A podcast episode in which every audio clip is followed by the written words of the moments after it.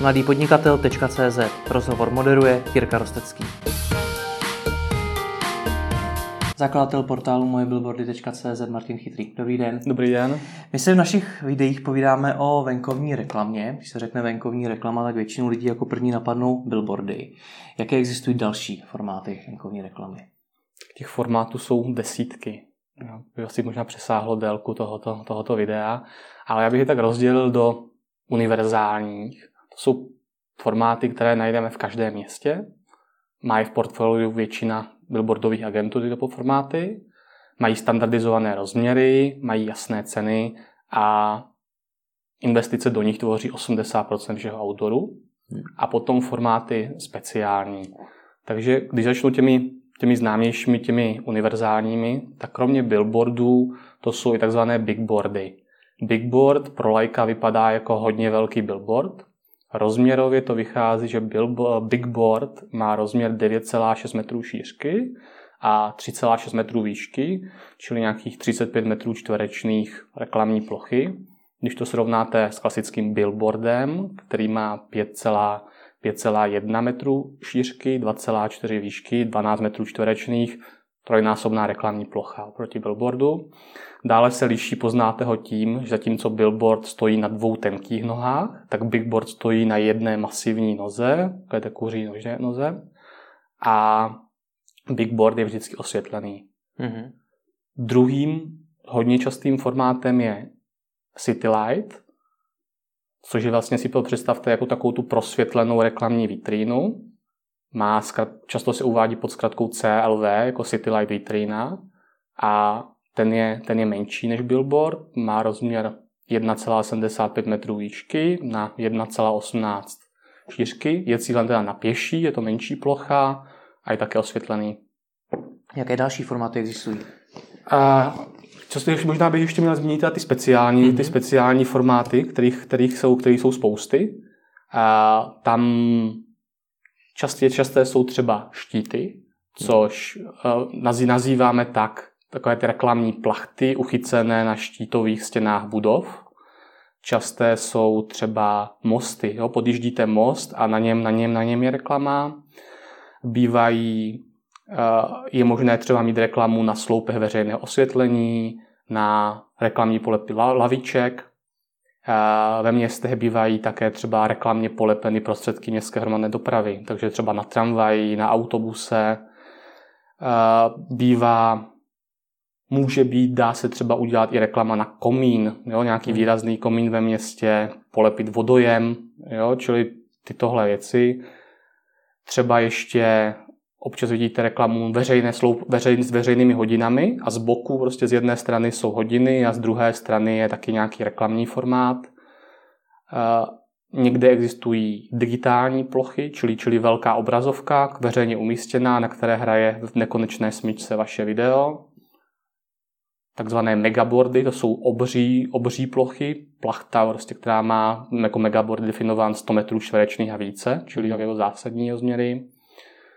Občas bývají většinou před nákupními středisky. Vidíte hypercube, což jsou velké jakoby kvádry, na které je taky potěštěn reklamou. Čili těch možností jsou desítky, ale většina těch investic směřuje do klasických formátů, jako je billboard, bigboard a city light. Dají se ty formáty venkovní reklamy nějak rozdělit i podle toho, na co se používají? Jasně. Tak... Když půjdu k tomu bigboardu, tak bigboard je velké exkluzivní médium. Jo? Používá se, stojí vždycky na těch frekventovaných tazích, dobře viditelný, osvětlený, je to prostě, jo, je to něco exkluzivního. Oproti tomu City Light má zaujmout chodce. Jdeme s ním do centra měst, takže typicky bývá na pěších zónách, na zastávkách městské hromadné dopravy, v Praze třeba v metru, v stanicích metra. A výhoda City Lightu je třeba to, že jednak je levnější než billboard a člověk na zastávce MHD čeká.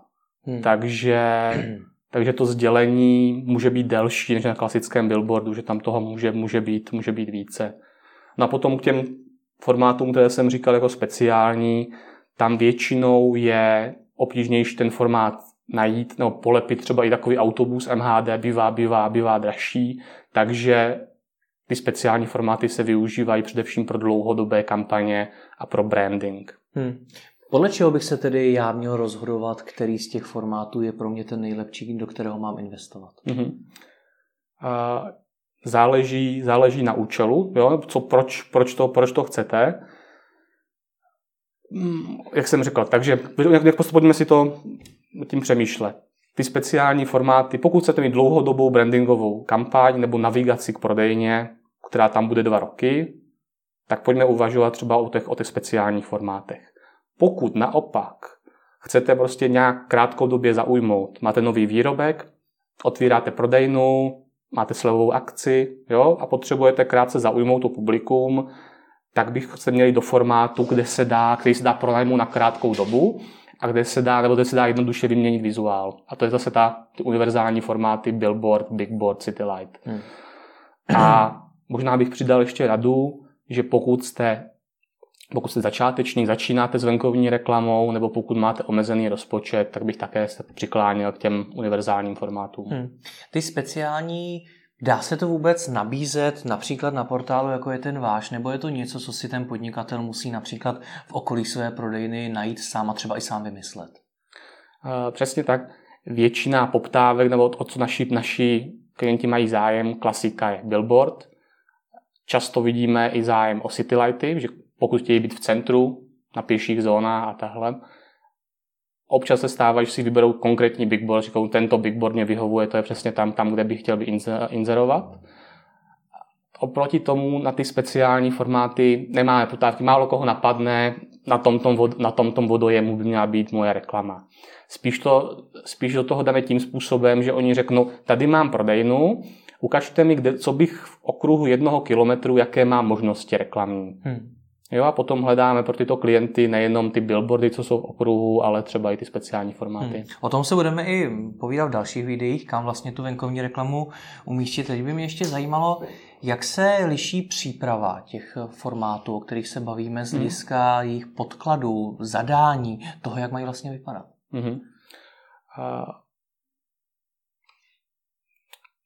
Tu přípravu vám zajistí billboardová agentura u specializované tiskové firmy. Není to nic, co by musel řešit inzerent. Jo? Takže je to zajištěno.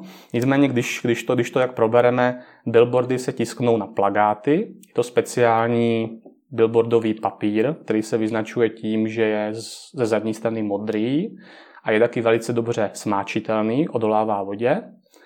A tiskne se na něho speciálními inkousty, které jsou vzdorné prostě počasí, všem těm efektům od slunce přes déšť. A tiskne se na billboard vlastně ve čtyřech pásech, takže každý z nich je vlastně metr široký. Lepíč je jakoby smáčí ve vodě, potom natře tu billboardovou plochu lepidlem a lepí to v těchto pásech na žebříku, takže to je tento styl práce. Oproti tomu třeba takový citylight se zase tiskne na speciální citylightový papír. Jehož hlavní vlastností je to, že je dobře průsvitný, protože tam vlastně ten lepič přijde k citylight vitríně, odemčejí speciálním klíčem a ten citylight umístí vlastně na takové sklo, ten motiv vlastně to přidá ten plakát a ze spodu toho skla jsou zářivky, které ho prosvětlují. Co se týče těch, jak jsem říkal, těch vodojemů, anebo třeba těch štítů na budovách, tam se to většinou řeší tím, že se vytiskne velká plachta, která má očka a upevní se na tu budovu ocelovými lanky. No, lze říci, o jaké z těchto formátů je v poslední době největší zájem? Jestli třeba roste v rámci toho formátu zájem o něj? Určitě bych podtrhl citylighty, protože tam se přesouvá zájem do měst, zasáhnout fakt centrum města, tam, kde se pohybuje hodně lidí, tam, kde jsou pěší i tohle, takže citylighty jsou určitě významnější. Ale pořád 80% klientů chce billboardy. Takže co ze všech těch formátů lze, řekněme, nejsnáz pronajmout? Nejsnáz v jakém významu? Jak myslíme, jako... Jaká je tam největší pravděpodobnost, že ta plocha bude volná? Protože všechny tyto plochy samozřejmě mají omezený počet a předpokládám, že jsou pronajaté. Nejsnáz, jasně, stačí vlastně, u každé těch ploch stačí zaplatit. Jo, vlastně, že pro inzerenta, jo, že tam, kde je první volná, tak ten, kdo přijde první s objednávkou, tak tomu ho firma pronajme. Teď záleží taky na sezónnosti.